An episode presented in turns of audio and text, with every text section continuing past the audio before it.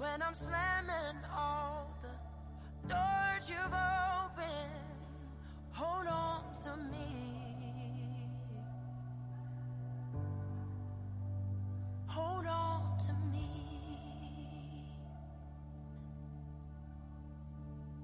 Hold on to me.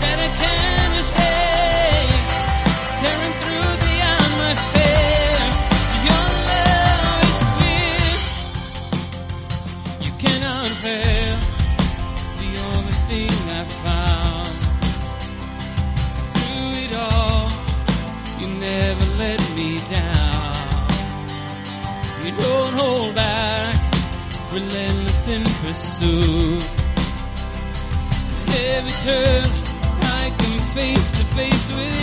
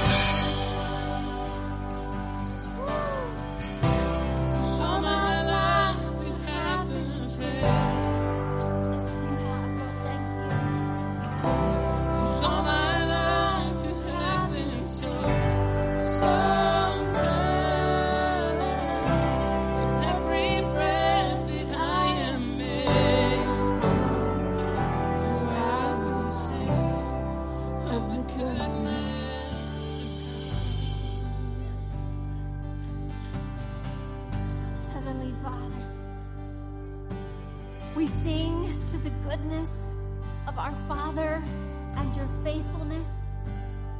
In spite of who we are, in spite of what we do, Heavenly Father, that you love us. That this morning we woke up and had breath means that you were faithful. That this morning we had food means that you were faithful. That this morning we got to speak to someone that we love means that you are faithful. Thank you, Lord, for your faithfulness. Hear our praise in this place. We love you, Lord. We love you. Thank you,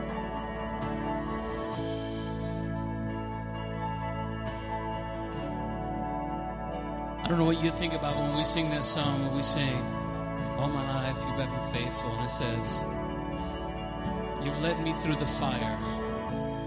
Can you give an amen if He's led you through the fire? Come on. Thank you, Lord. So why don't you just give Him just 10 seconds of your time right now and just give Him your prayer, just your gratitude, a prayer of gratitude before we sing this song.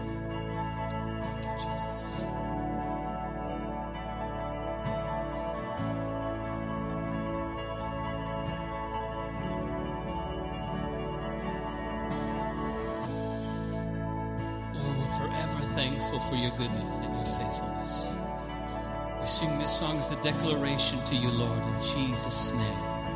Come on, church, why don't we sing this together? You're worthy of every song we could ever sing, isn't he? So worthy of all the praise we could ever bring. So worthy of every breath we could ever breathe. We live for you. What we believe, Lord. Yeah. Jesus, the name above every other name. Jesus, the only one who could ever save. You're worthy of every breath we could ever breathe. We live for you.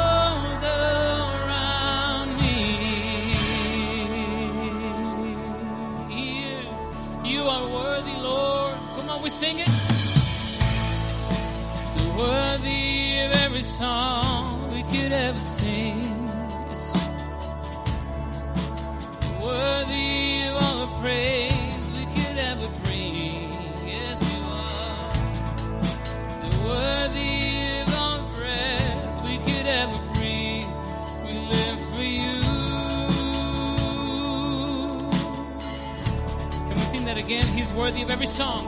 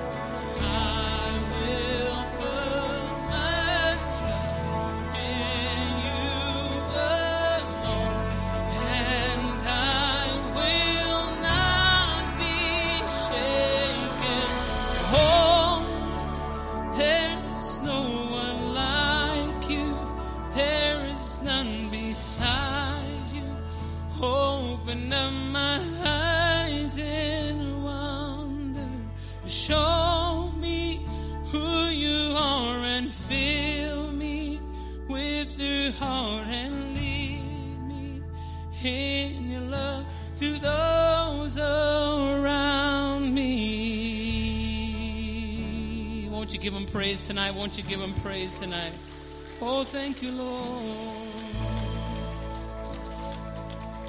Lord, we are so grateful to be in your presence, Jesus. Lord, that knowing that despite no matter what's going on in our lives, Lord, we come in here, some with victories, and some coming in just completely defeated, Jesus. We understand that, Lord. Despite all that, Lord, we can still all together say, Lord, I will build my life upon your love because it is a firm foundation, Jesus. Thank you, Jesus, for that promise, Lord. Lord, now we dedicate this time to you, Lord. Thank you for this time of worship, Lord, with you, with our brothers and our sisters in Christ, Lord. We give you thanks for that, Jesus. We celebrate your love, Lord. In Jesus' name we pray. Amen. Will you just celebrate the Lord tonight with me, church? Hey, while you're at it, why don't you greet your neighbor right quick, church? Amen. Just thank him for being here tonight. Yes.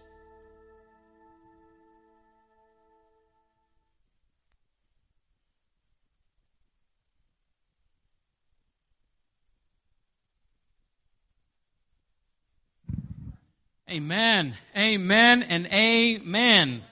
What an awesome time of worship. I see tears flowing. I see tears flowing. Am I lying? Or do my lying eyes deceive me? Cause I know mine are. And the Spirit of God is present in this place. We want to welcome you into service tonight, church. We want to welcome those watching from home and from afar, from across the pond. Believe it or not, we have a lot of people watching from across the pond.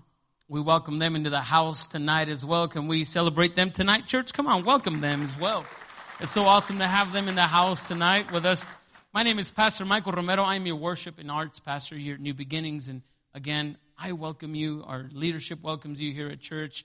Man, church, if you don't know what's going on, I want to catch you up. I, I'm going to ask the, the media team if they can do me a favor and uh, media team, if you would do me a favor and pop up that screen there with that QR code on the pre-roll, if you would.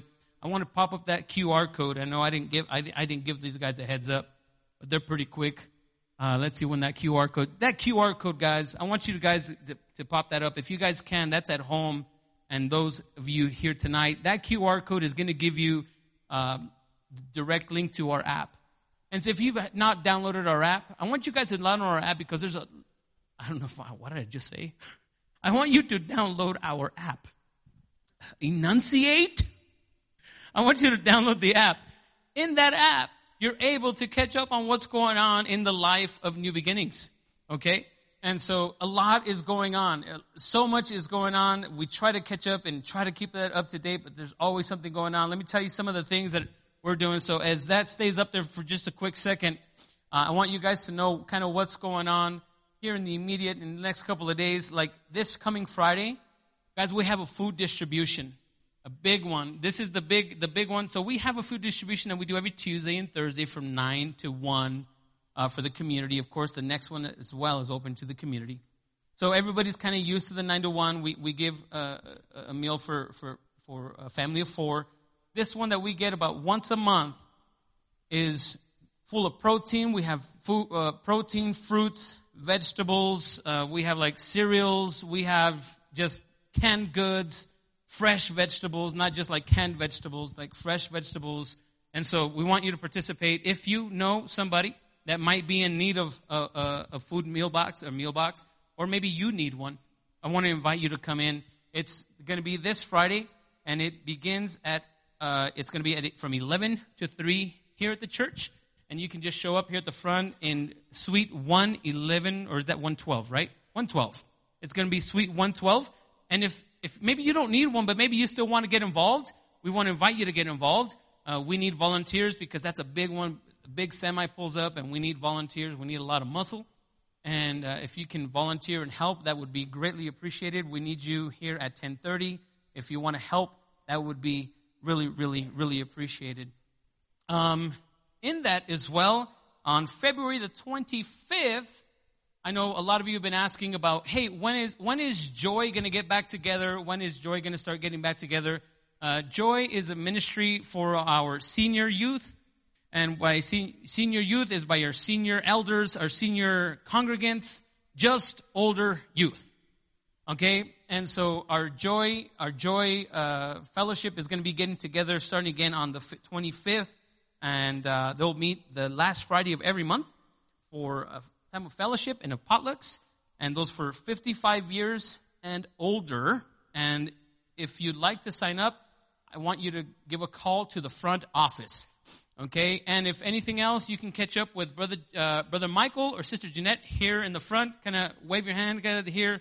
They're they're kind of hanging out with pastor before and after service. You can kind of hang out with them as well and ask them questions about joy. If if you're 55 and up and older and you want something to do, and you're just kind of like they're they're they're the key people for the last two things that I just spoke about, which is just older youth, as well as the food distribution that we're talking about on Friday. So if you want to help in any way, or you need maybe a meal box, get with them. If you want to participate in just older youth, get with them. Okay? They're going to be your point persons in that. Okay?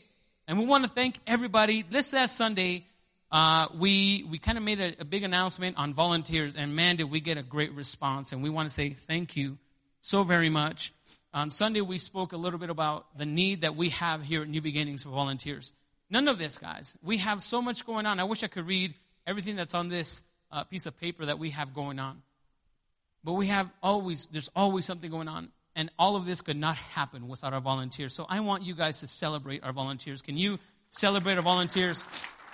All of our services, they go off mostly without a hitch. Without our volunteers, we couldn't do it.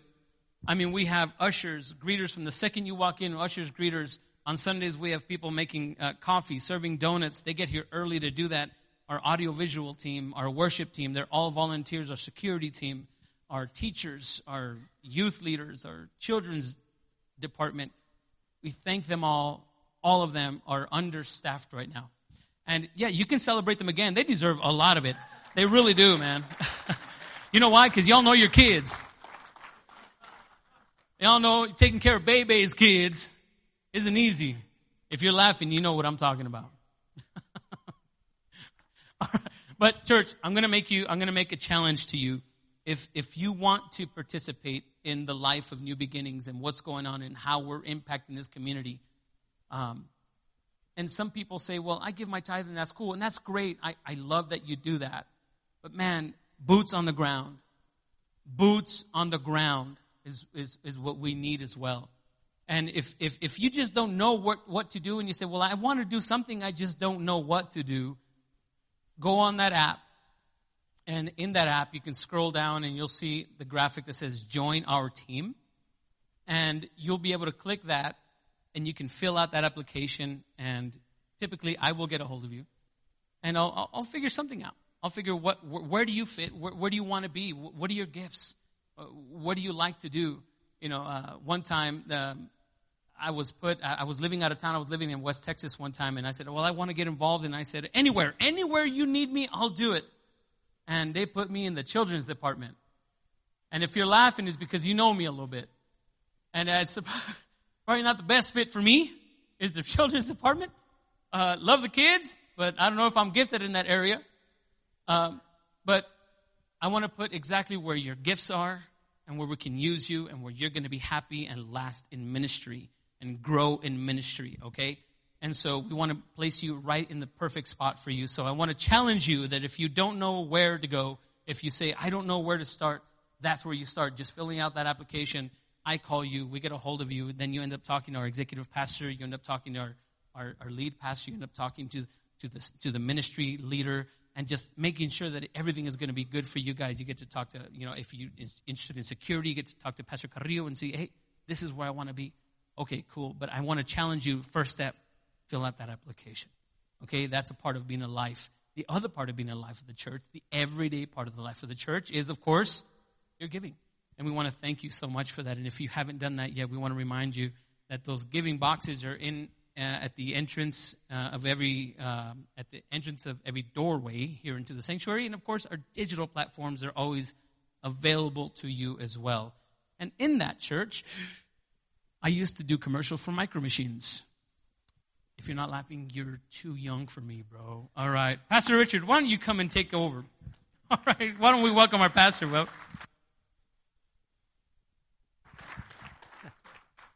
Don't you just love Pastor Michael? I love that guy.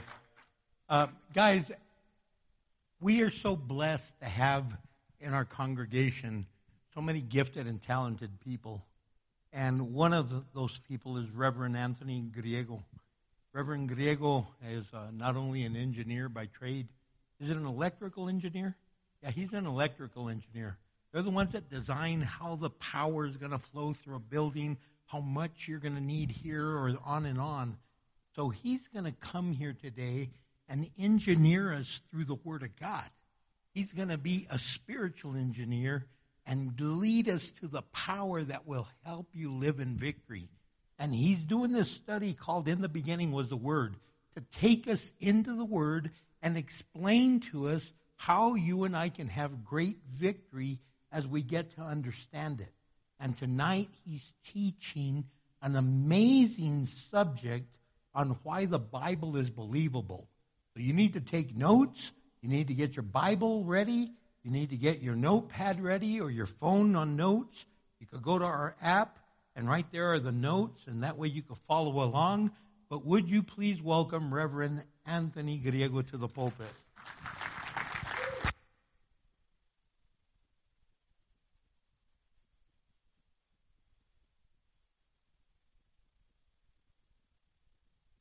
Pastor.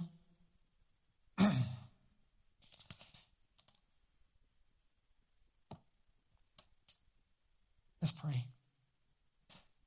Father, we thank you, Lord, so much for this opportunity to be here this evening.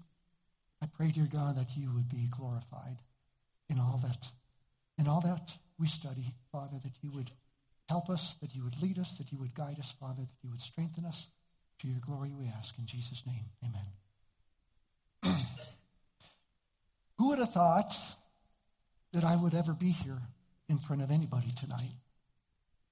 You know, last week I mentioned the fact that the Lord had led me to, to Himself through a Bible study while I was in high school at Albuquerque High. And then from there I went to UNM, and there the Lord led me to a group of Christians called the Navigators. And I mentioned that they are considered like, you know, the Marine Corps of Christian groups. And nobody, nobody in their wildest dreams would have ever looked at me when I was in either high school or even at the university and mistaken me for anything resembling Marine Corps, either physically or spiritually. That wasn't me. I was just me. And yet God has taken and blessed me and, and, and given me opportunities that I pray uh, will bless you. So, why can we believe the Bible? I, I, I normally teach um, at three different schools one a seminary and then two different Bible colleges. The Bible college that I teach in, in Ukraine, which is in, in peril at this moment. Um, one of the courses that I teach that I really enjoy is apologetics, which is basically how you would talk to somebody if you were trying to convince them that, that it was that it made sense to believe in God and to accept Christ as God. And and I share with them this story that once I was sharing the gospel with this woman, and she asked me, she said, Why do you believe what you believe? And me, you know, having been trained as a good navigator, I pulled out 2 Timothy 3.16, and I say, all scriptures inspired by God and profitable for teaching, for reproof, for correction, and for training in righteousness. Exactly what I said, right? And she turns to me and she says, You can't prove the Bible from the Bible. That doesn't make any sense. Now, this woman wasn't just any woman, this woman was a nun. This woman was a sister. This woman was my older sister. And she had already been in the convent for some years. But she had no no idea that the Bible was even trustworthy, much less believable. And so tonight we could look at several different reasons why we could trust the Bible. But yet there will never be enough proof to prove to somebody who doesn't want to believe. And you'll see what I mean. We could look at archaeological evidence, right? fact, you can get online and you can see exactly year by year how many different archaeological finds were found in each year that prove that the scriptures are accurate. You can look at fulfilled prophecy, and I'm sure many of you have done that, right? You look at the prophecies of the Old Testament, you see how they've been fulfilled in the New Testament. You can also look at the continuity of the Bible, that through all 66 books, over, over 40 authors over 1,500 years, and it maintains one basic theme throughout the scripture. You can look at the countless testimonies of people whose lives have been radically changed because of the word. There's no other explanation that they would offer you, but for the fact that God ch- changed their life through the word. And then you can look at the history of the Jewish people themselves, right? My wife and I were traveling once. We met this Jewish couple from Israel. And we struck up a conversation with them. And like usually I'm trying to, you know, get the gospel to them. And as we're sitting at coffee with this couple, they turn to me and say, you know what? We don't even believe that there's a God. And I said, I can understand that. You know, in light of the Holocaust, I can understand that you've given up on God. And this fellow, Abraham was his name, he turns to me and he says, Now, why do you believe that there's a God? And I turn to him and I say, Because of you? And he says, What do you mean? I says, There's no reason in this world why the Jewish people should be a people today. When's the last time you ran into a Perizzite or a Canaanite, right?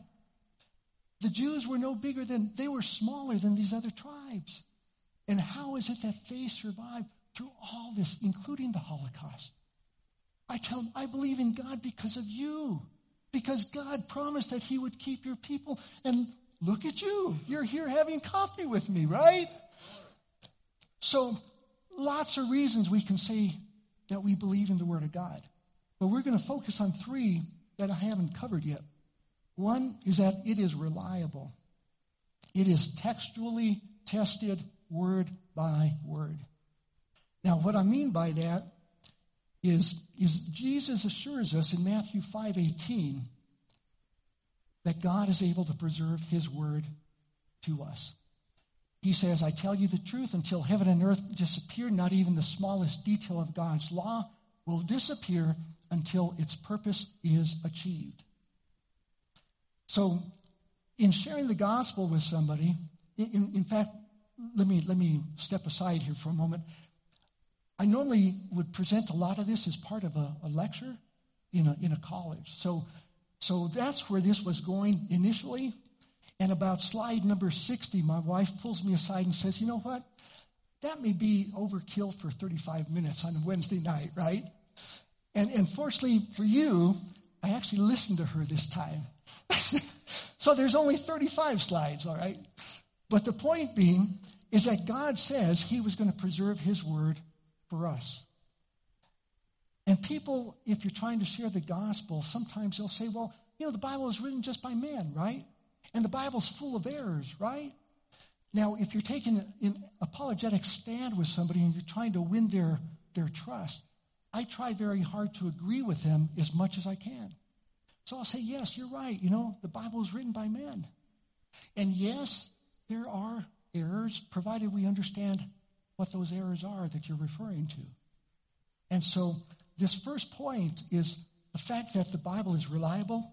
Let me explain why we can say so.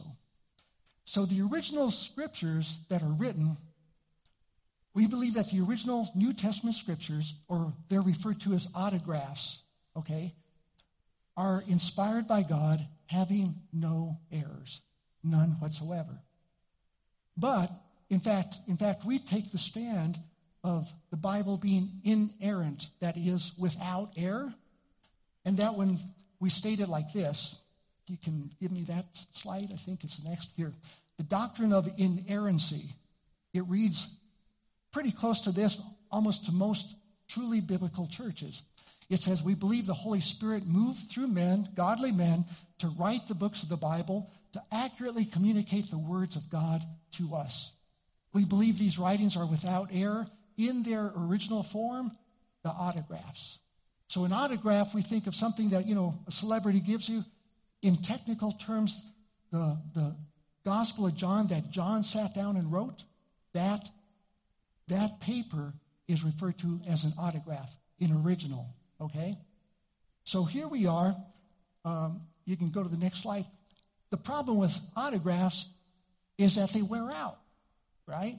If any of you have carried your Bible for so many years, after a while, you know that thing's coming apart, right?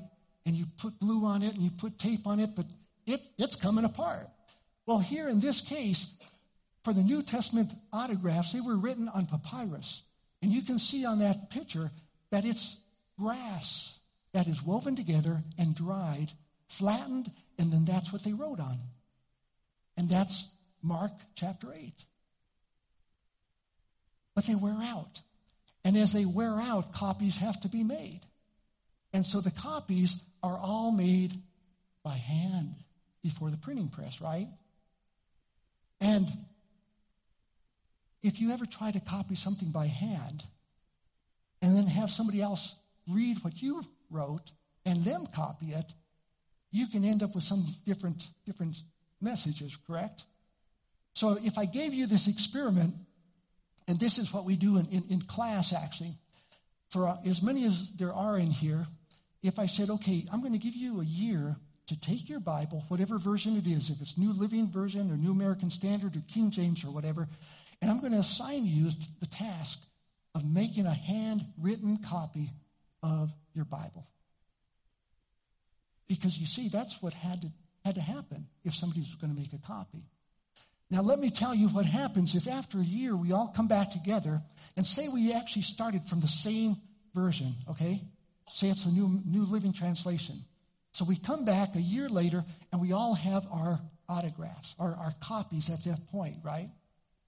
Now, what do you think the odds are that if we pulled any two copies from the audience and compared them word for word, that they're going to agree 100%? You know that's not going to happen, right? That isn't, that isn't, that isn't going to happen. And so what you'll find is that as copyists were copying the autographs, there were errors that were made. Okay? But let me show you some of those errors, and I'll show you, explain to you what I mean. The first one is an accidental change. In the first, uh, 1 Corinthians chapter 12, verse 13, it reads, They have all drunk of one spirit. Now, if you can look up in, uh, next to spirit, there's three Greek letters. It's pi, mu, alpha. It looks like pi and then M and A. Bear with me here. One scribe, as he is copying this, he slips an O between the pi and the, the M. And it changes what the word is. So instead of it reading, I'll have drunk of one spirit, it now reads, I'll have drunk of one drink. Okay? He didn't mean to do that, but errors are going to happen, correct? Let me show you a second accidental change. This one is from John 17, 15, and it reads, I do not ask that you keep them from the world, but that you keep them from the evil one. Now, this particular scribe who is copying this, he's, he, he missed world, but that you keep them from the. So his version reads the, the second line down I do not ask that you keep them from the evil one. Wait a minute, that doesn't sound right. But it got past him. That error got past him. The thing is, is see, quite often they would they would make multiple copies at the same time. And so if somebody was reading this in the Greek, you would have 10, 10 men doing copies at the same time. But not all of them would have missed that. Okay? Let me show you an intentional change. Here's one in Matthew 24, verse 36. And it reads in the NLT, however, no one knows the day or hour when these things will happen, not even the angels in heaven, nor the Son himself. Only the Father knows. Now, this particular scribe didn't understand how Jesus couldn't know when the end of the world came, so in his copy, he took that out. How do you like that? He took out not even the Son. Another example of an intentional change is in Luke 5, 38 and 39. And it reads in the King James Version, but new wine must be put into old new into new bottles, and both are preserved. No man also having drunk old wine straightway desireth new, for he saith the old is better. You can tell I don't normally read from the King James, right? but this scribe didn't understand how Jesus could say that the Judaism was better than Christianity. So in his copy, he omitted the old is better. Now, Old Testament manuscripts were made, the copies were made by trained scribes, right? That's, that was their, these men's professions. They would, that's what they did. And so they actually had a list of rules that they had to follow if they were going to make a copy. Let me give you a couple of these. They could only use clean animal skin. For the Old Testament, they actually used what was called vellum. It was animal skin, and they would write on the skin. Each column of the writing would have no less than 48 and no more than 60 lines. They, they, they said it has to be within this number of lines. The ink had to be black and of a special recipe. They must verbalize each word aloud as they're writing it. You ever do that? If things are important, you, you verbalize it, right? They must wipe the pen and wash their entire bodies before writing the word Jehovah every time they wrote it. Yeah. Number six, there, there would be a review within 30 days of what they had written, and if as many as three pages required corrections, the entire thing was disposed of. They didn't have any whiteout, okay? It was done deal. Finally, the letters and words and paragraphs had to be counted page by page because they figured if the count matched, it was probably a good copy. If it didn't match, they would have caught some of those errors, right?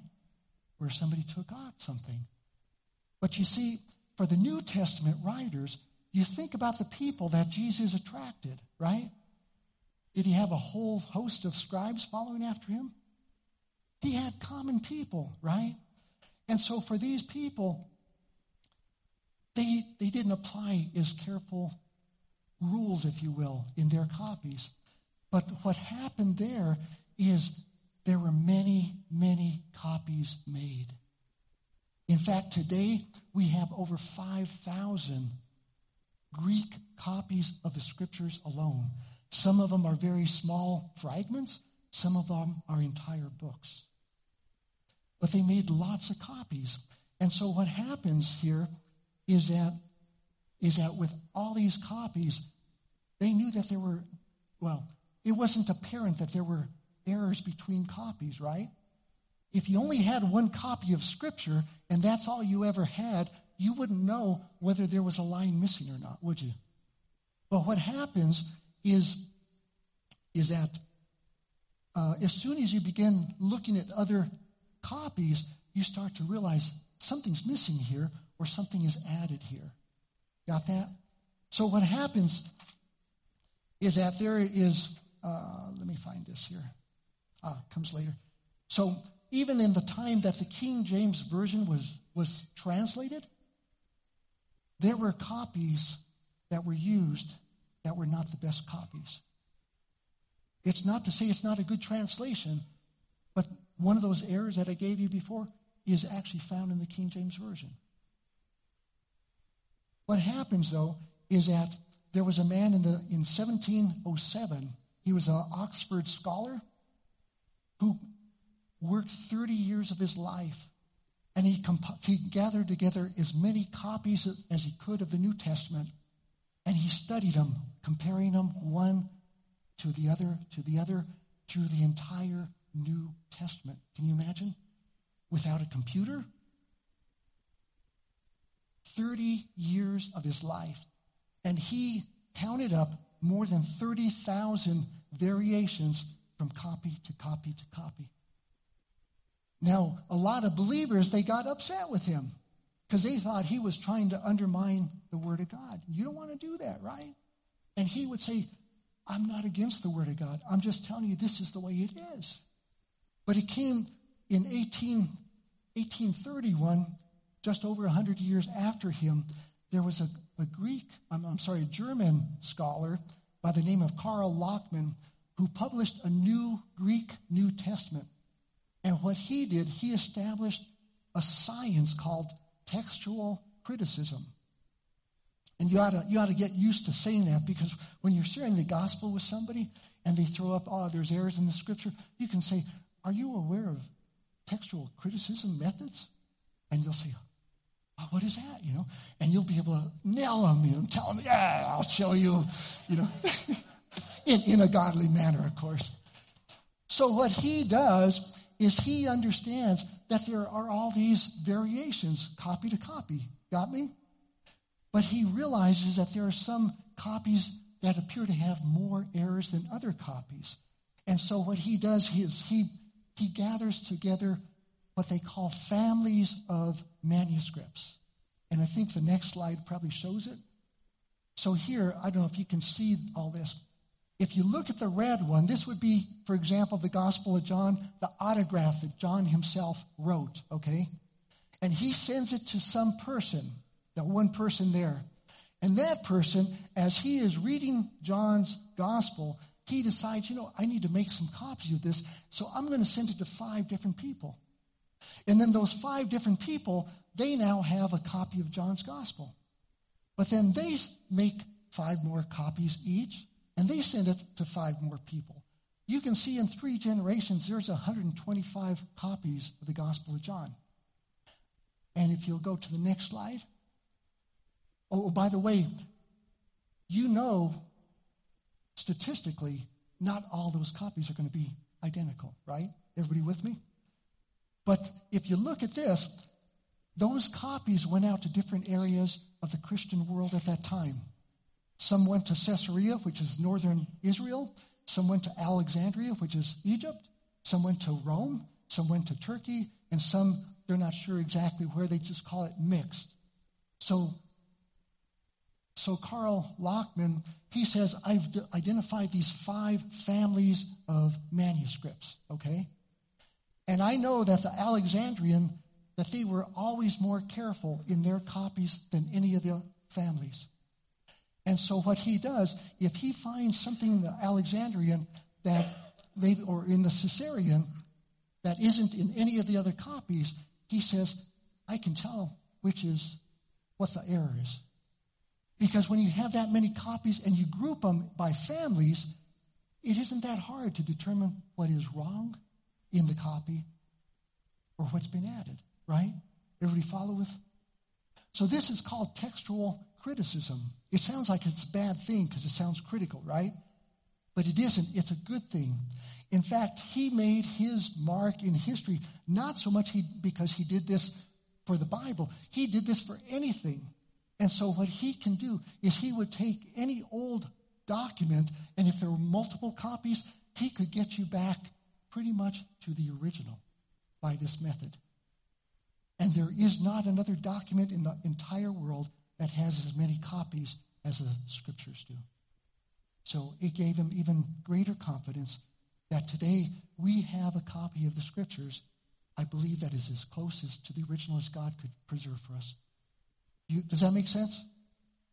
So, what it is, you can think of it this way. If you, in, in, in days of old, if you were going on a, on, a, on a sea voyage, you didn't take two compasses. You either took one or you took three. Because if you took one, then you would look at the one you had and you'd say, that's north. It has to be, right? Or if you had two, if one of them was off, you'd say, well, this one says north is this way, this one says north is this way, which is real, right? But if you take three, you get it? With three, you can say, okay, two look like they're pointing this way. It's this one that's the wrong one. And so that's what happens here is that, is that there is a science that allows us to look at the, at the, at the manuscripts, the copies that we have of the scriptures, and to be able to work them back to the original document. So, in this case here, I believe that the scriptures, the Bible, is believable because it's been textually critically evaluated word for word, every word, across more than 5,000 copies. That's pretty impressive, isn't it? The second thing we're going to look at is to why the Bible is believable. It's realistic. And what I, what I mean by that, it fits reality. If you'll go to the next slide. Okay, it's realistic, it fits reality. Let me ask you, uh, Well, first I'll tell you, you know what the Bible does? It tells us the truth about the world. It tells us the truth about us. That's what it does. It doesn't pull any punches. The first time I opened up the Bible as a kid, I was shocked. Good night. Who, who let them put sin in the Bible? Look at all this sin. You know, that's not supposed to be in a holy book, right? But it tells you like it is. Now, let me ask you a question. An incumbent politician is going to stand before you and they're going to tell you, whatever the situation is in the world, that what they're doing is going to is making progress for you, correct? That we're making progress. That's what they want you to believe. And the thing is, the politician who is running for office is going to tell you that they can make whatever the situation is better. Yes, yes. You ought to run for office. That's what they want you to believe, correct? But let's go to, to 2 Timothy 3, 2 Timothy chapter 3, verse 1. And I'll give you a minute. The scripture tells a different story. It tells us this. It said, You should know this, Timothy. This is Paul writing to Timothy. That in the last days there will be very difficult times. For people will love only themselves and their money. They will be boastful and proud, scoffing at God, disobedient to their parents, and ungrateful. They will consider nothing sacred. They will be unloving and unforgiving. They will slander others and have no self control. They will be cruel and hate what is good. They will betray their friends, be reckless, be puffed up with pride, and love pleasure rather than God. They will act religious, but they will reject the power that could make them godly. Does the Bible describe it? It did in, in Timothy's day, it does in our day. I am not fatalistic, okay? It's not like I believe, you know, nothing good can ever happen. But I truly believe that real and lasting peace will only come when the Prince of Peace comes. And we can try all we want, and we should, to redeem this society. But we're not making progress, at least not to the extent that we'd like to, right? Because God, God's word tells us this is the way it's going. And we're grateful at least that He's sovereign, right? Sovereign in our lives. So, progress. Not only does the Bible tell us about the world that we live in, honestly, but it tells us about ourselves. Let's look at Romans chapter 7, verse 14. Here, Paul again is writing, and he says, So the trouble is not with the law, and he's talking about his struggle, for it is spiritual and good. The trouble is with me, for I am all too human, a slave to sin. I don't really understand myself for what, uh, for I want to do what is right, but I do, but but I don't do it. Instead, I do what I hate. But if I know that what I am doing is wrong, this shows that I agree that the law is good. So I am not the one doing wrong. It is a sin living in me that does it. And I know that nothing good lives in me. That is, in my sinful nature. What I, I, I want to do what is right, but I can't. See, the scripture is very clear. It cuts to the quick with us, doesn't it? We might go to, to therapists or whatever and try to get a, them to convince us that we're okay. But without addressing the sin problem, friends, we're not okay. We are not okay. All of us struggle in the same struggle as Paul. But that's what the, the scriptures tell us, right? Moody, D.L. Moody, he used to say that you could take a thief, a common thief, maybe one who worked for a railroad who used to steal the, the spikes and go sell them as scrap metal. You could take that thief and send him to college and now you'll have just a smarter thief. He says it's not going to fix the heart, you know. And many people believed that culture and education was going to revolutionize the world and bring peace and justice everywhere. It didn't work. After World War II, everybody, not everybody, actually after World War I, a lot of people believed that after such a disastrous, disastrous war, that it would be the war to end all wars. And did it? No, it didn't, and it won't. And the next one won't. Because the scripture tells us who we are. And without Christ, we're not in a good shape. The third thing, the third reason why we're going to believe, I believe that the scriptures are believable, is that it's the rule. It is the rule according to Jesus. And first thing is that the historical Jesus is truly undisputed. There isn't anybody in, in any kind of a culture today that has any exposure that doesn't know that Jesus Christ lived. Now, a lot of theologians, especially in, in, in major seminaries that reject the Word of God, their claim is going to say, yes, there was a Jesus, but he didn't become God until his followers decided to try to make him God after he was dead. That's what their line is going to be. That's what they're going to tell you. But I would have to ask them if I were discussing it. I'd say, and, and, and to what purpose would they do that? So that they could retire to beautiful villas on the Mediterranean? I don't know of any apostles or disciples that did that, do you? These men, these women gave their lives not for a lie, but for the truth that they knew that Jesus Christ, in fact, died and rose from the dead. So let's look at Matthew 22, verse 25.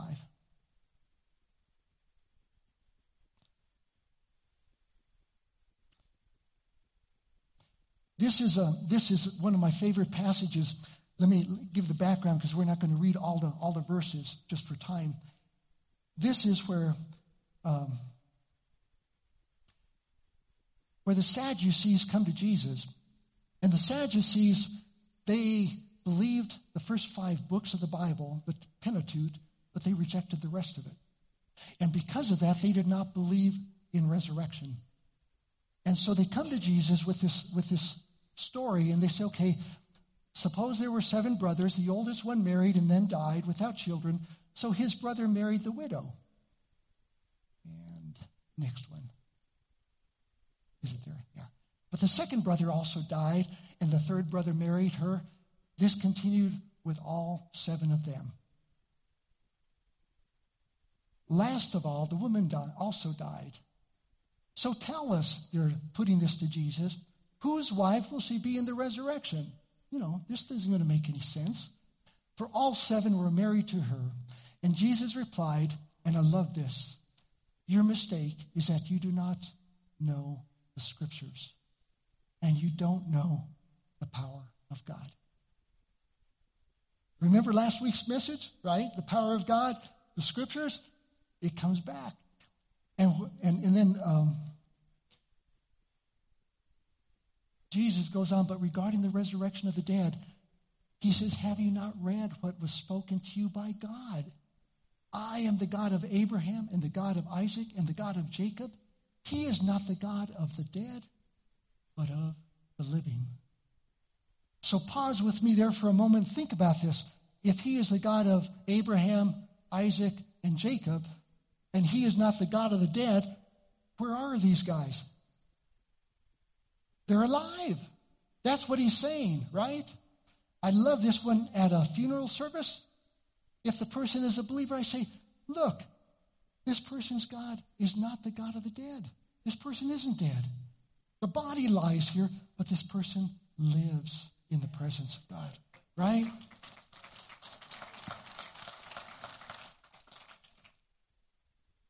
This, this is, see, the Sadducees did this. They would pick and choose what they wanted to believe. If we're going to believe the Bible, we ought to believe all the Bible, okay? Because it is believable, it is worthy of our trust. In Luke chapter 24, this is the episode where Jesus, after being resurrected, catches up with two men who are walking toward the village of Emmaus, about seven miles away from Jerusalem. And as they're walking, he's talking to them and he asks them, What are you guys talking about? And one says, Where have you been? Don't you know what's been going on in Jerusalem? This man that we thought was going to be the Messiah, they put to death. And now it's already the third day. And for them, that was significant because they had an idea that by the third day, the body could still come back. The life could come back to the body. But after the third day, all bets were off. That's the significance of that part. And Jesus says to them, You foolish people, you find it so hard to believe all that the prophets wrote in the scriptures. Wasn't it clearly predicted that the Messiah would have to suffer all these things before entering his glory? Then Jesus took them through the writings of Moses and all the prophets, explaining from all the scriptures the things concerning himself. By this time, they were nearing Emmaus at the end and the end of their journey. Jesus acted as, acted as if he were going on. But they begged him, Stay, stay the night with us, since it's getting late. So he went home with them.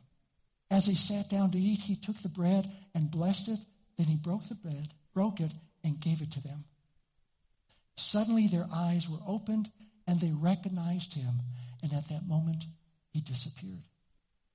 And they said to each other, Didn't, didn't our hearts burn within us as he talked with us on the road and explain the scriptures to us? That's what the scriptures do. If we allow God to do that, His word comes to us and it burns within us. And we want it to.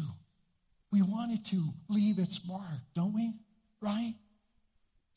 And so here we are asking ourselves, okay, as followers of Jesus Christ, at times we suffer great sadness, right? We have setbacks. We have disappointments. We have hard, hard losses. Many of you have lost loved ones due to COVID or even other things, right? And life itself is hard. Luke 24, verse 17. Backing up in that same context, Jesus asked them earlier, He says, What are you discussing so intensely as you walk along? They stopped short sadness written across their face. The New American Standard has it this way He said to them, What are these words that you are exchanging with one another as you are walking? And they stood still, looking sad. These were disciples of Christ. We only know the name of one of them, but we know that they followed. And they had great expectation that Jesus was, in fact, the Messiah. And up to that point, it hadn't been fulfilled. They hadn't understood. But that was about to change, wasn't it? Because as he explained the scriptures to them, suddenly they recognized it. They saw him for who he was, and they realized, in fact, that he was the Messiah. You see, it's only the truth of scriptures that can open up our eyes, that can restore our hope, that can make our joy complete. And the bottom line is this, friends, is that everybody in this room, everybody who is listening, either at home or wherever, every one of us, every one of us believe something. Every one of us. All of us have a theology. I told you last week if you don't believe that there's a God, then that's your theology. If you believe that there's a God but you can't know him, that's called agnostic. That's your theology. But everybody has a theology. Everybody does. Everybody has a belief. My question to us is what are you willing to believe? What are you willing to put your trust in? Because the bottom line is there is nothing that has more evidence than the Word of God to put your trust in. But you know, the only thing that is going to prove that to you or to me is that if you can stand after the fact and say, you know what?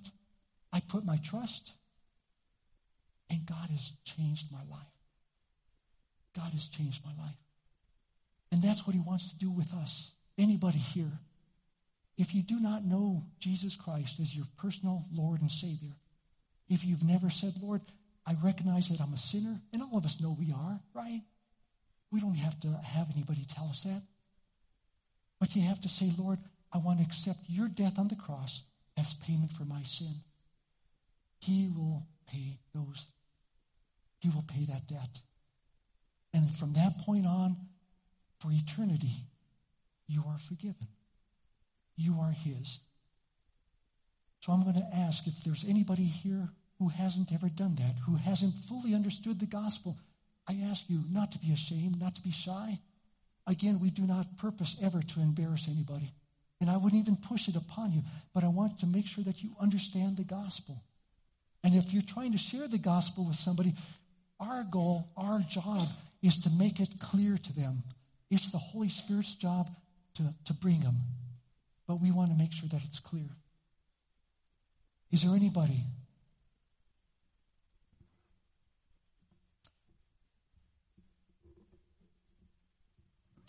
Then my question is this.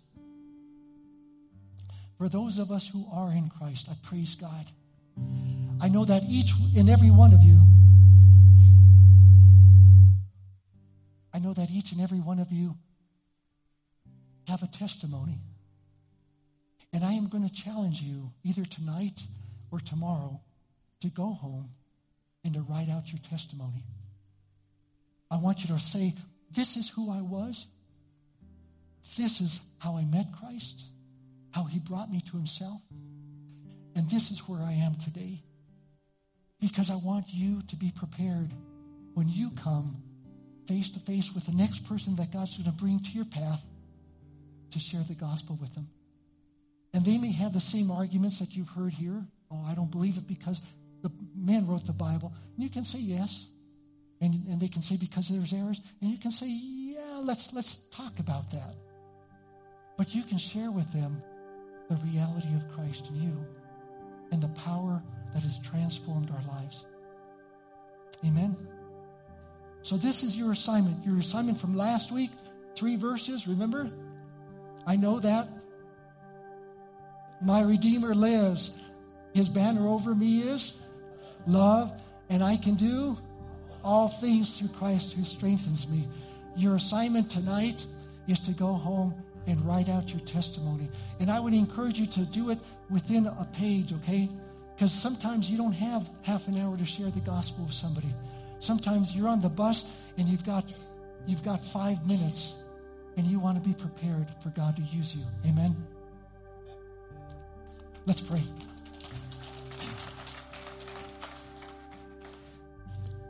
Father, I thank you, God. Who would have thought, Lord, that you could use me? Lord, that you could use any of us, that you would want us, Father, and yet you call us to yourself. You died for us, Lord. You want us so badly. We thank you, Lord, that your banner over us is love. We thank you, Lord, that you uh, allow us, Father, to draw your power to accomplish your work, all to your glory. We pray and thank you, Lord, for everyone, Lord, in this room, for everybody listening at home or wherever they are, Lord. Bless them, encourage them, strengthen them, Lord. Lift their voices high as they worship you. In Jesus' name, amen.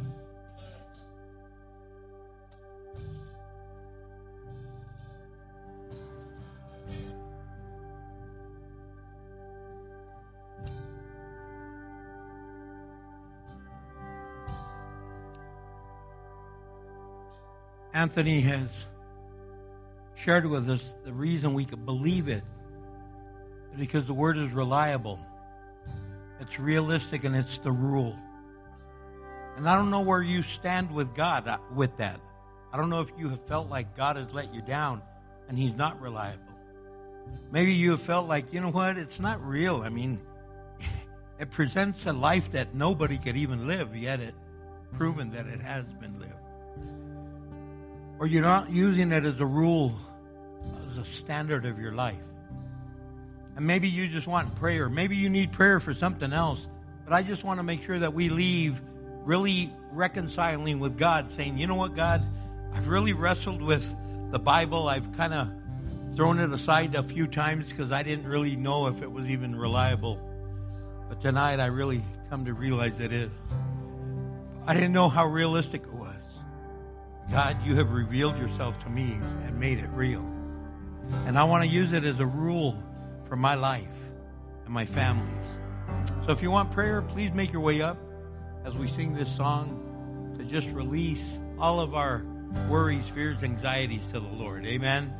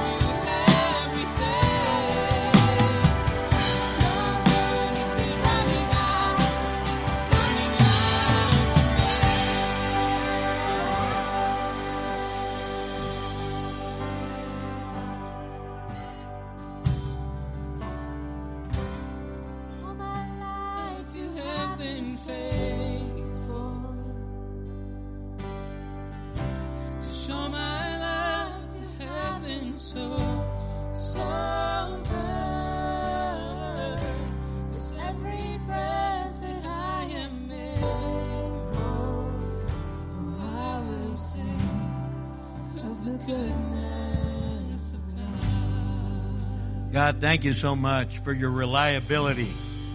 Thank you, Lord God, for your faithfulness. You have been so, so, so good to us. Father God, when we've been at our worst, you've still been so good. And when we've been at our best, you've still been so good. Thank you, Lord. Thank you for revealing yourself to us, for being such a real God. You've shown us that life brings struggle, and you displayed struggle throughout the scriptures. We sin, and you showed us how to conquer sin. That sin takes place, but the power of God, the mercy of God, the grace of God supersedes it and raises us up. And you've shown us, Father God, that your word is the way, the truth, and the life. It's truly a reliable source, a realistic source to live our life by. So, Father God, I pray that, Lord, as we leave here today, we leave with a whole new perspective of the Word of God and that we live according to it. Whatever else we might be going through, I pray in Jesus' name that you take care of every need. Father God, I pray that you meet the need of everyone in this room and everyone at home. Father God, those watching online, impact them the way you've impacted us tonight. We pray in the mighty, mighty name of Jesus Christ our Lord. And God's people shout out, Amen. So don't forget this Friday, I need volunteers at 1030 and we start distributing at 12 noon. God bless you.